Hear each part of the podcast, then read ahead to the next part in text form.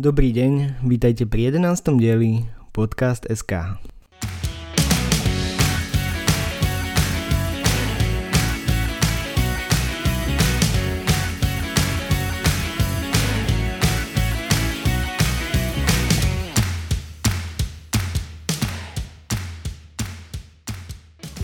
Ešte raz vás vítam pri počúvaní Podcast SK. Zase sa musím obligátne ospravedlniť za drobné zdržanie.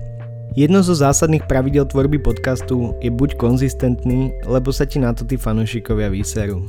Treba mať nejaký materiál dopredu a ládovať to tam pravidelne. No ale komu není rady, tak hlavne, že už je to tu. Takže, kde som to skončil? Nejaké novinky. Tenet, Spomínal som ho tu už minimálne v štyroch dieloch a už je konečne tu. Musím povedať, že koncept, s ktorým Nolan tentokrát prišiel, bol skutočne jedinečný a naozaj úžasne spracovaný, ale aj tak ma to strašne nebavilo. Prvú polku filmu som sa tešil na to, až sa tam konečne začne niečo diať, no a druhú polku som sa tešil tiež. Film má síce jeden wow efekt, ale moje srdiečko si tentokrát Christopher nekúpil. Vyzerá to tak, že z filmu bude aj napriek korone a môjmu názoru slušný komerčný hit, takže budem asi rovnako ako v prípade jeho Batmanov na opačnej strane barikády. Nevadí. Ak máte radi akčné sci-fi s tajnými agentami, určite sa oplatí vidieť v kine. No, Idris Elba má dnes 48, takže gratulujem. Chadwick Boseman aka Black Panther bohužiaľ minulý týždeň zomrel na rakovinu, takže RIP. Do kin ide teraz remake Mulan, bohužiaľ som videl trailer. Vychádza druhá séria seriálu Boys, kto má rád superhero veci, tak skúste mrknúť. Ešte stále sa pracuje na novom Batmanovi s Robertom Pattinsonom, tam boli tiež nejaké problémy drobné. A už sa objavujú prvé informácie o Fincherovom filme Mank a na to som fakt zvedavý. Takže to je ku novinkám všetko.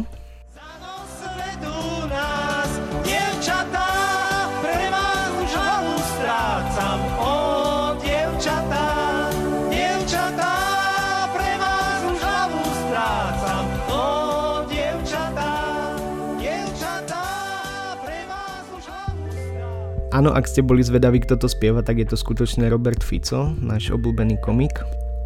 Tak a už ste asi videli názov, tak viete, že dnešný diel bude o ženách, slečnách alebo dívkach, ako hovoria naši bratia.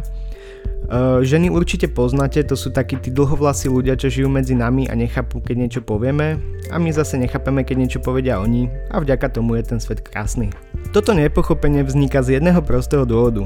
Ženy sú tu podstatne dlhšie ako my a svet okolo nás chápu tak nejak od prírody lepšie. Celé to začalo tesne po veľkom zresku, keď sa začali formovať prvé atómy vodíka a helia a potom vznikla Helenka Vondračková. Helenka dokonca toto obdobie temna, čiže čas, kým Boh stvoril svetlo, popísala v epickej básni Dlouhá noc. Bohužiaľ toto dielo ešte stále nebolo plne zmapované, takže ešte stále úplne nechápeme jeho význam. Dnes tu spomeniem zo pár filmových hrdiniek, či už kladných alebo záporných, a určite aj nejaké tvorkyne a umelkyne. Moje obľúbené ženské role sú napríklad Oda May Brown, ktorú stvárnila Oscarová Whoopi Goldberg vo filme Ghost z roku 90, ktorý tu tiež rád spomínam, Lisbeth Salander vo Fincherovom Girl with Dragon Tattoo z roku 2011, ktorú stvárnila Rooney Mara, alebo Hailey z filmu Hard Candy, ktorú si zahrala Ellen Page. No a určite nemôžem zabudnúť na skvelú Carrie Moss a la Trinity z Matrixu. Za zmienku určite stojí aj Clarice vo filmoch o Hannibalovi, ktorú hrali dve rôzne herečky, viete ktoré.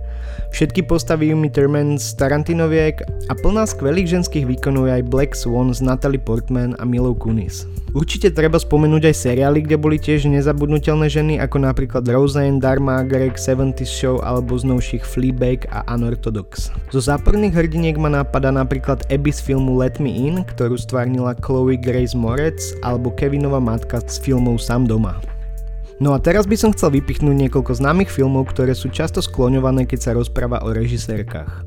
Začnem filmom American Psycho, kde Christian Bale stvárnil vyprepínaného egomaniaka Patrika Batemana.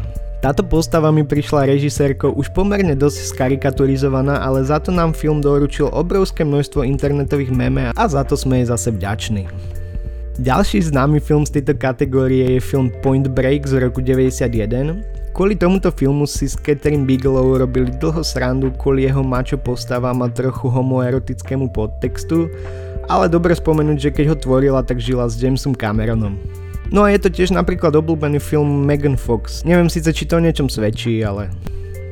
Táto režisérka potom aj tak svoju opozíciu umlčala výhrou Oscara za film The Hard Locker z roku 2010 a ďalšou skoro výhrou v roku 2013 za Zero Dark Thirty.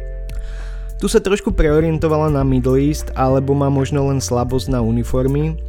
Táto režisérka vytvorila ešte pár zaujímavých kúskov, z ktorých niektoré sú aj dokumenty, čo si ja osobne dosť cením, lebo tamto človek musí robiť srdiečkom a nie pre prachy. Ako hovoril Louis C.K., Výhercovia Oscarov si chodia pre výhry na svojich privátnych trískačoch a výhercovia Oscarov za dokumenty chodia na svoje Honda Civic. Jeden z jej dokumentov, ktorý sa volá Protectors z roku 2017, bol dokonca natočený pre VR, takže aj si raz domov kúpite VR set, môžete sa pozrieť na to, ako v Afrike vraždia slony.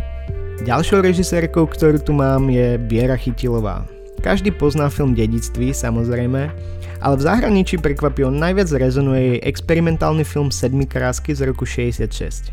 Ja som celý film nevidel, ale na YouTube sa dá vidieť niekoľko útržkov, takže si môžete úsudok spraviť sami. Kokotina.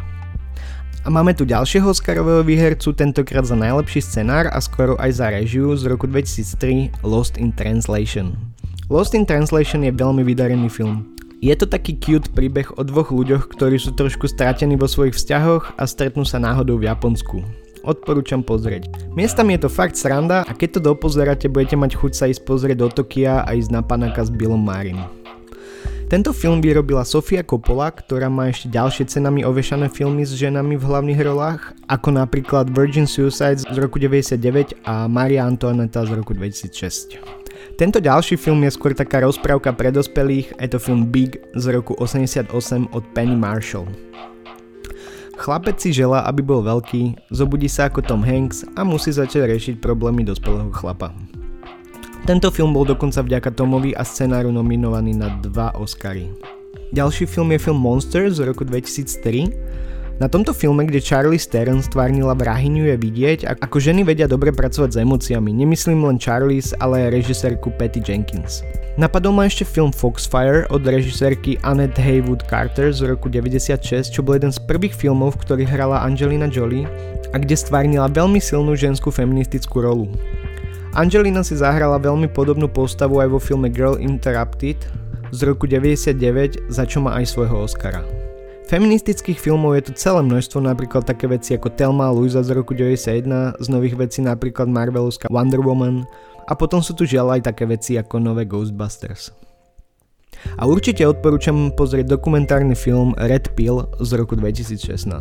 Okrem režisériek a herečiek spomeniem aj niekoľko veľa úspešných komičiek ako napríklad Sarah Silverman, Nikki Glazer, Chelsea Peretti alebo Catherine Ryan – Všetky majú skvelé specialy a občas niektoré z nich môžeme vidieť aj v rôznych filmoch a seriáloch.